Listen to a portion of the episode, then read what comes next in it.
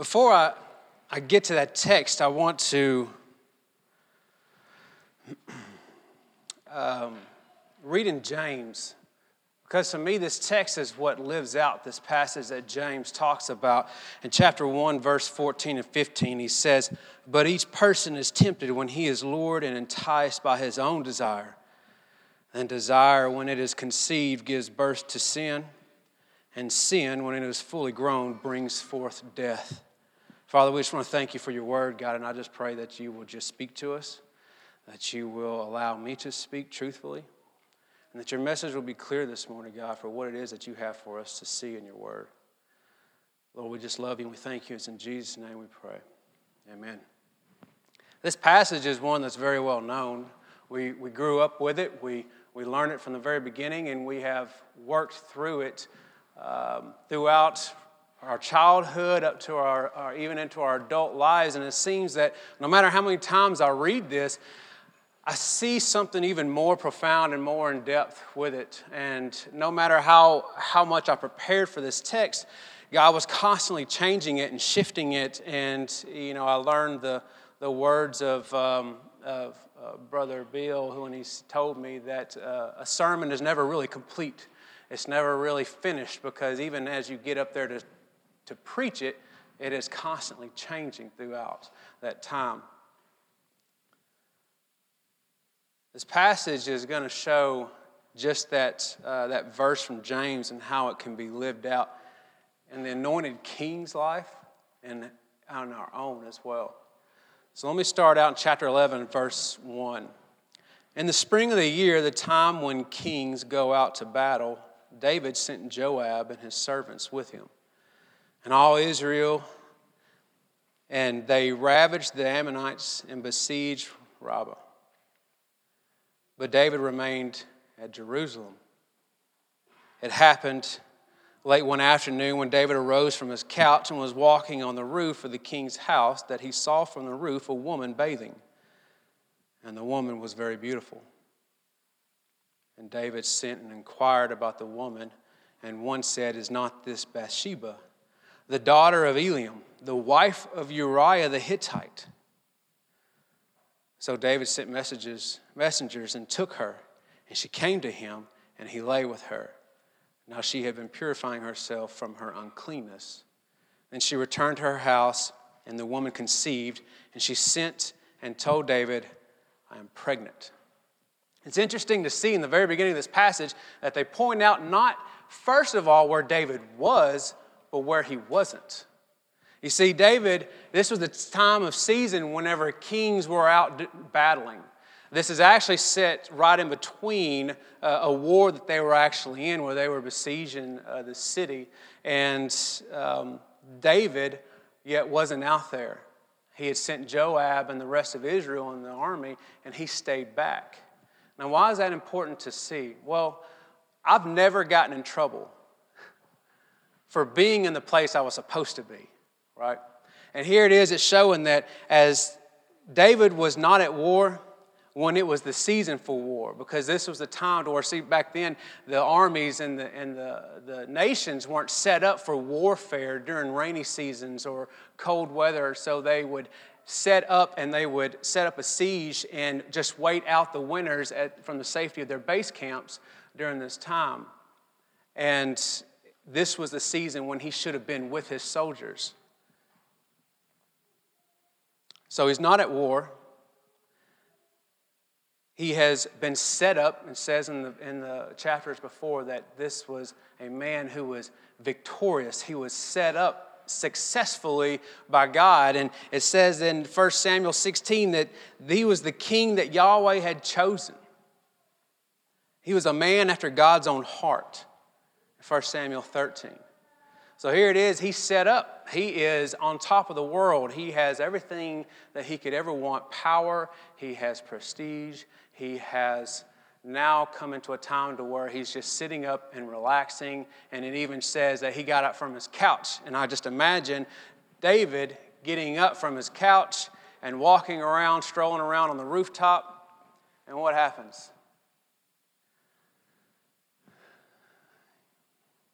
kind of sets up and I can just imagine him sitting up and looking down at all the rooftops below him. And he sees a woman. Hey, who is that? Who is that lady? Well, King, that is, that is Bathsheba, is it not? Isn't that the daughter of Eliam? Isn't that the wife of Uriah the Hittite? Lord, that's somebody's, that's somebody's daughter. That's somebody's wife that you're looking at.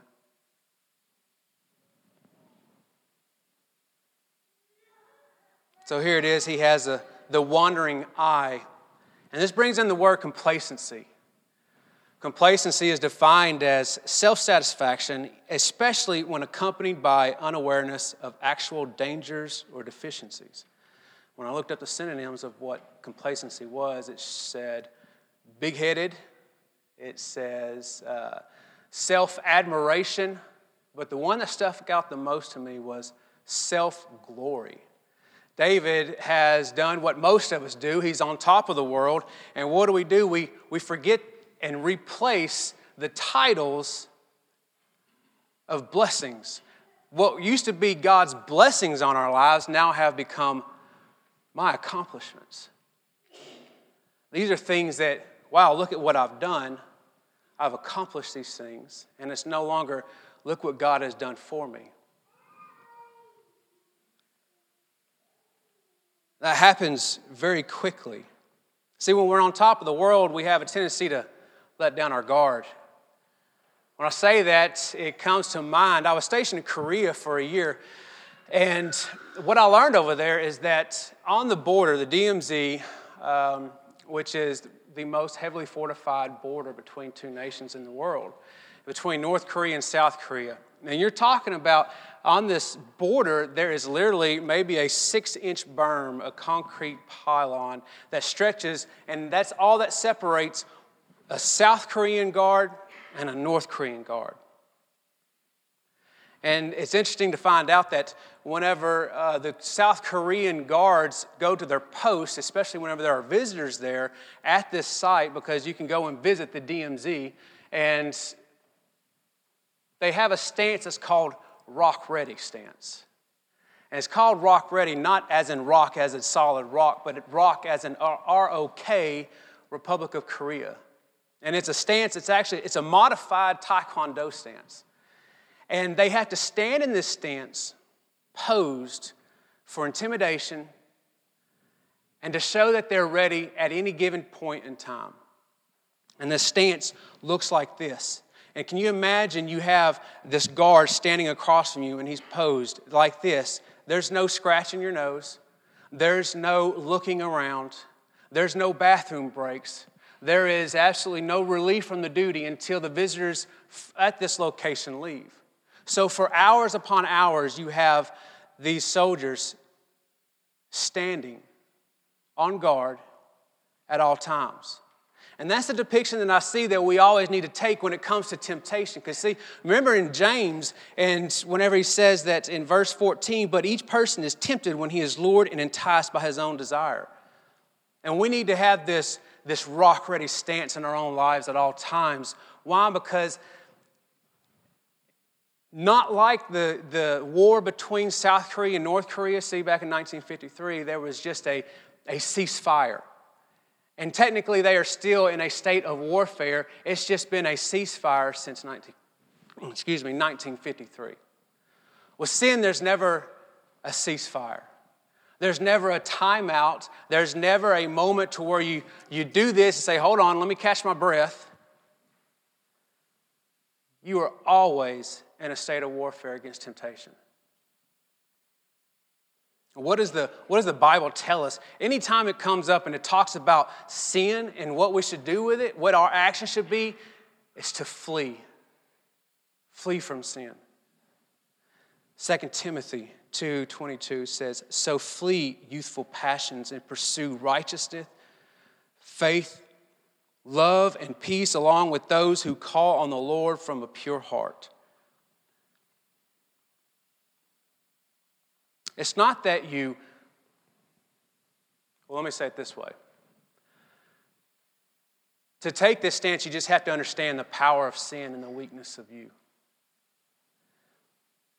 Dietrich Bonhoeffer was a pastor in Nazi Germany. And this is a man that I didn't know anything about until I read a quote from him in a commentary that I was reading in preparation. And Dietrich Bonhoeffer was, was a man that was vehemently opposed to the Nazi regime and their atrocities that they were committing. And, and ultimately, he would lose his life for it. But in a book that he wrote uh, called Temptations, this is what he says about sin. And I think that it's the perfect example of how sin starts as that desire and how it burns within us and how dangerous it is. In our members, there's a slumbering inclination toward desire, which is both sudden and fierce.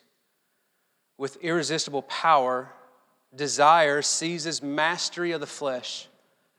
All at once, a secret smoldering fire is kindled. The flesh burns, and in its flames, in this moment, God is quite unreal to us, and Satan does not here fill us with hatred of God, but with a forgetfulness of God. The lust thus aroused envelops the mind and the will in the deepest darkness. It is here that everything in me rises up against the Word of God. Therefore, the Bible teaches that in times of temptation to our flesh is one command flee. Flee youthful lust, flee worldly temptation. If you're feeling under pressure and on the verge of something, an emotion is welling up within you, what does the Bible say? Run. No human being has within them the strength to resist such overpowering emotions. Here we have this perfect picture being painted for us in the life of David. A man on top of the world looks down, sees a beautiful woman, and what does he do? He inquires about her and ignores the, the concerns of his servants that are trying to bring delight to the king the best way they can. King, that's somebody's wife. King, the woman you're looking at is somebody's daughter.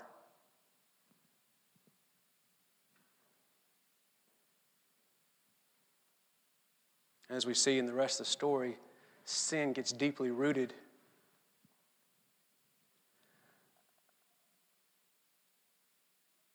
Now the woman comes back and she says, I'm pregnant. And now comes the cover up. You have David that is now faced with a dilemma. And what is his action? What typically any person caught in sin or, or dealing with sin or, or something has to do, and that is, or they feel they have to do, and that's to cover it up, right? And this is what David does. He's, he covers up the sin and he has a strategy. He sends a letter to Joab, his commander, out on the front line, and he says, Hey, bring Uriah back. Send him to me. So Uriah comes, and David has this plan to get him to come back into town sleep with his wife, and then everything will be covered up. He'll, he'll think that this child is his. And you have this contrast of Uriah's devotion against David's void of integrity.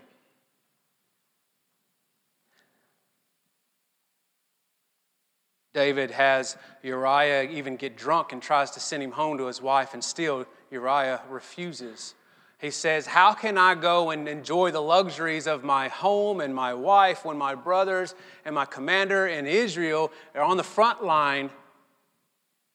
And it even goes back to the law. The law states that a warrior has to, has to uh, uh, keep away from sex during time of warfare for cleanliness. And so now you see that this man's even upholding the law more than the anointed king is. See, sin has that compounding effect, doesn't it? It has us, grips us, sinks its teeth in, and one thing leads to another. You have lust that leads to adultery that ultimately is going to lead to murder. And while we can maybe say, Well, I've never murdered anybody, we can all say, Well, sin leads to lies, leads to deceit, leads to separation in our relationship with God. And so, while we may want to put one on a higher level of, magnitude than another, really, in the eyes of God, they're all equal and the same. It causes us to compromise our integrity. So you have David. David was always a king, a, a commander, a great commander, who was always cautious about avoiding unnecessary casualties. And when he couldn't get Uriah to do what he wanted him to do, he sends him back to Joab with his own death sentence. It says, In the morning, David wrote a letter to Joab and sent it by the hand of Uriah. And the letter he wrote, Set Uriah in the forefront of the hardest fighting, and then draw back from him, that he may be struck down and die. And as Joab was besieging the city, he assigned Uriah to the place where he knew there were valiant men. And the men of the city came out and fought with Joab. And some of the servants of David among the people fell. Uriah the Hittite also died. Then Joab sent and told David all the news about the fighting, and he instructed the messenger When you finish telling all the news about the fighting to the king, then if the king's anger rises and he says to you, Why did you go so near to the city to fight? Do you not know what they would do, that they would shoot from the wall? And you scan on down there and says, he continues asking the questions, Why did you go near the wall? Then you shall say, Your servant Uriah the Hittite is also dead.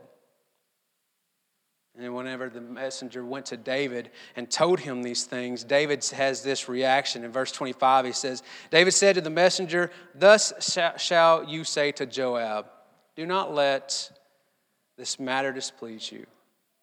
For the sword devours one and now another. Strengthen your attack against the city and overthrow it. And he tells the messenger to encourage Joab you have a king that has always, now Joab knew that the king was going to get mad. Knew the king was going to get mad because not only did Uriah fall in this battle, but more of his men fell in this battle, in this death mission, right? It was a mission that was set up for failure, and they were, they were just going to be casualties of war. But Joab knew that David was always against unnecessary casualties. And so that's why he told his messenger now, whenever the king gets mad, that's whenever you need to remind him hey, Uriah the Hittite also died.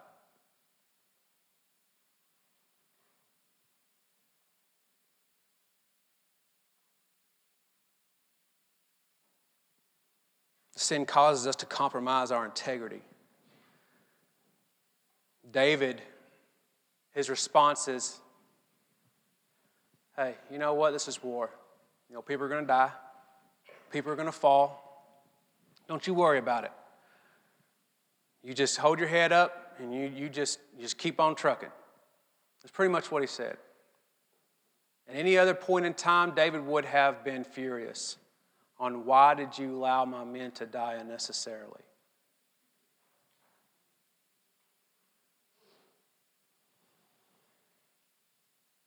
If you scan on down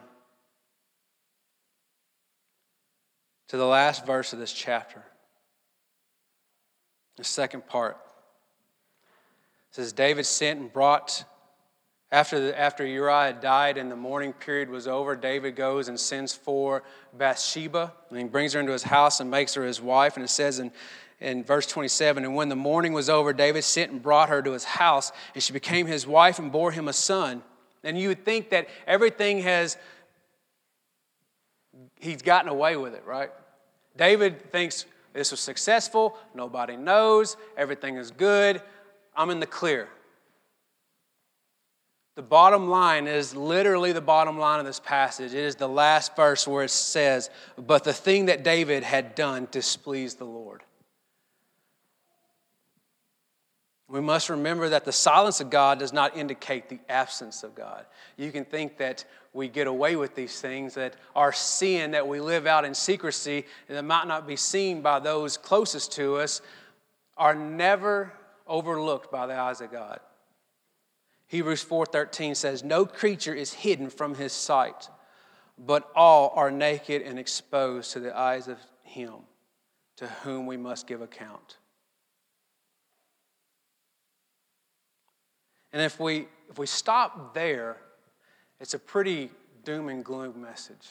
Last, last week we talked about Israel and uh, Israel turning back to God and in Jeremiah 18 and, and with the story of the potter and the clay and how that repentance looks. And if we just ended there like we would here, then it would just be a very dark, abysmal story that would leave us with no hope.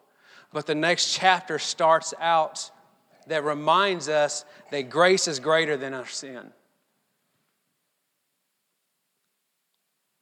Says in verse 1 And the Lord sent Nathan to David, and he came to him and said, There were two men in a certain city, the one rich and the other poor. The rich man had very many flocks and herds, but the poor man had nothing but one little ewe lamb, which he had brought, which he had bought. And he brought it up, and it grew up with him and with his children. It used to eat of his morsel and drink from his cup and lie in his arms, and it was like a daughter to him. Now there came a traveler to the rich man, and he was unwilling to take one of his own flock or herd to prepare for the guests who had come to him, but he took the poor man's lamb and prepared it for the man who had come to him. Then David's anger was greatly kindled against him, and he said to Nathan, As the Lord lives, the man who had done this deserves to die, and he shall restore the lamb fourfold, because what he did, this thing he did, and because he had no pity. So Nathan was smart in the way that he approached the king.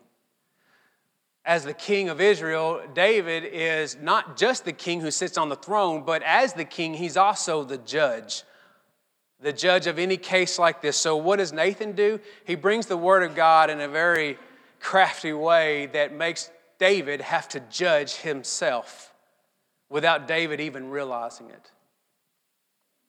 We need Nathans.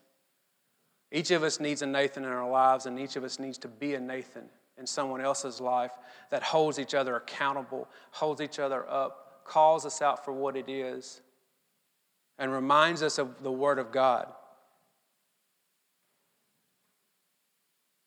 See, David's fury just rises up, and it's kind of funny how that works whenever we're guilty of the same thing. Our our passion and our anger lashed out of it and to it is usually more violent than what it normally would be.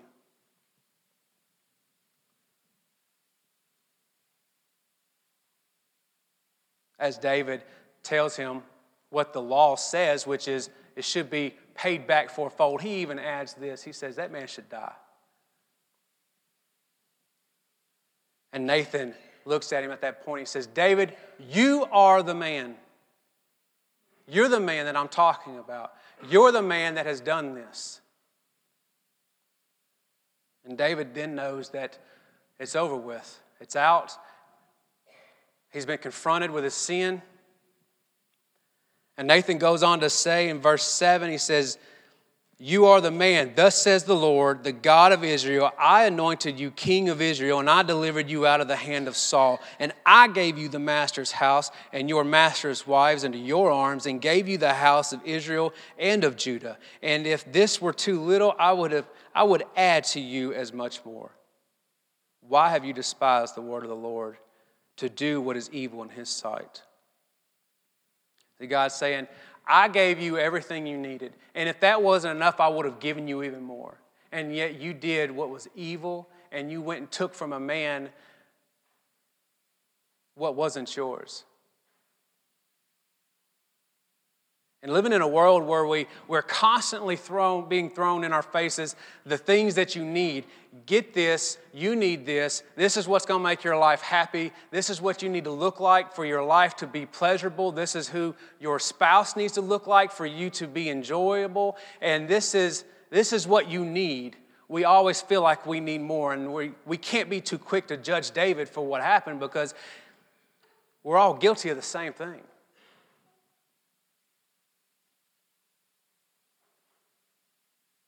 See, David, according to the law for adultery and murder, he actually, his sentence was death.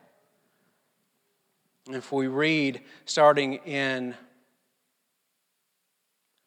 10, says, Now therefore the sword shall never depart from your house Because you have despised me and even taken the wife of Uriah the Hittite to be your wife, thus says the Lord, Behold, I will raise up evil against you and out of your own house, and I will take your wives before your eyes and give them to your neighbor, and he shall lie with your wives in the sight of the sun. For what you did, for you did it secretly. But I will do this thing before all Israel and before the sun. David said to Nathan, I have sinned against the Lord. And Nathan said to David, The Lord has put away your sin. You shall not die. Nevertheless, because the deed you have early scorned the Lord, the child who is born to you shall die. Then Nathan went to his house. This is the picture of grace. This is the picture of, of the sentence being passed down to David. You deserve death, and yet God says, You shall not die. But the sad point of it is, is the fact that somebody in the line of David had to die. Did they not? Somebody from David's family tree was going to die.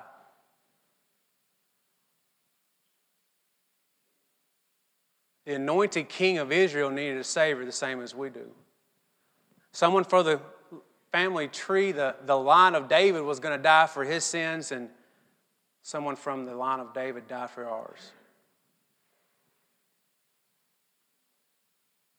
And this is where we can kind of get caught up in the dangers of moralism and legalism to where we go through saying, don't do this, do that, don't do this. The simple fact is, is that we have to remember that Jesus Christ was the one from the line of David that died for our sins, no matter how great we think they are. It was his life that, he, that was put on the line, not our own, even when we deserve the death. And to see the, the repentant heart of David, one would need to go and read Psalm 51. This is a psalm that David wrote, and it shows the, the beautiful picture of what a truly repentant heart looks like in this instance, in this time. For time, I won't be able to go through that with you, but I do want to leave you with this uh, a, uh, a reminder of just how quickly and suddenly we can all fall. And I, I, I love using hymnals and, messages uh, just because there's so much truth. And this message won't be any different. It's the words from Come Thou Fount of Every Blessing. It says, Prone to wonder, Lord, I feel it prone to leave the God I love. I mean, those words were spoken just out of truth of just how evil we can be. That our desires that are born from ourselves lead to the temptation and the, and the sin that brings forth the death in our lives. Prone to wonder, Lord, I feel it, prone to leave the God I love. And it's in those moments that we need to bathe and saturate ourselves with the Word of God and with prayer. Because the, the hymn finishes this out says, Oh, to grace, how great a debtor. Daily I'm constrained to thee. Like that grace, now like a fetter, bind my wandering heart to thee. So that's my prayer for you this morning that as we go through the lives and the troubles and the, and the, the temptations that we deal with on a daily basis, that we, one, remember that we always need to be on guard. We always need to realize that there's never a ceasefire moment when it comes to sin, that we always have to have that rock steady stance, right? We need Nathans. We need brothers and sisters that are going to hold us accountable, that are going to lift us up, they're going to help carry that burden for us. And we under, have to understand at all times that God's grace is always greater than your sin. Let me pray. Father, we thank you. Thank you for your word, God. We thank you for this truth in the message that comes through the life of David, God, that, that we are able to read your word and learn from, from what he went through and see ourselves in this own story played out in one way or another in today's time in our lives. Hey, God, we are so grateful that, as the song says, that how great that chasm is, Father, that Jesus Christ is our living hope. And that just as David needed a Savior, and that, that the sin in our lives has a verdict of death, God, that you so freely laid your life down for us in that place. And that we were shown the grace and the mercy And God, it's in, it's in your name that we pray, the name that we pray that will always be holy. Amen.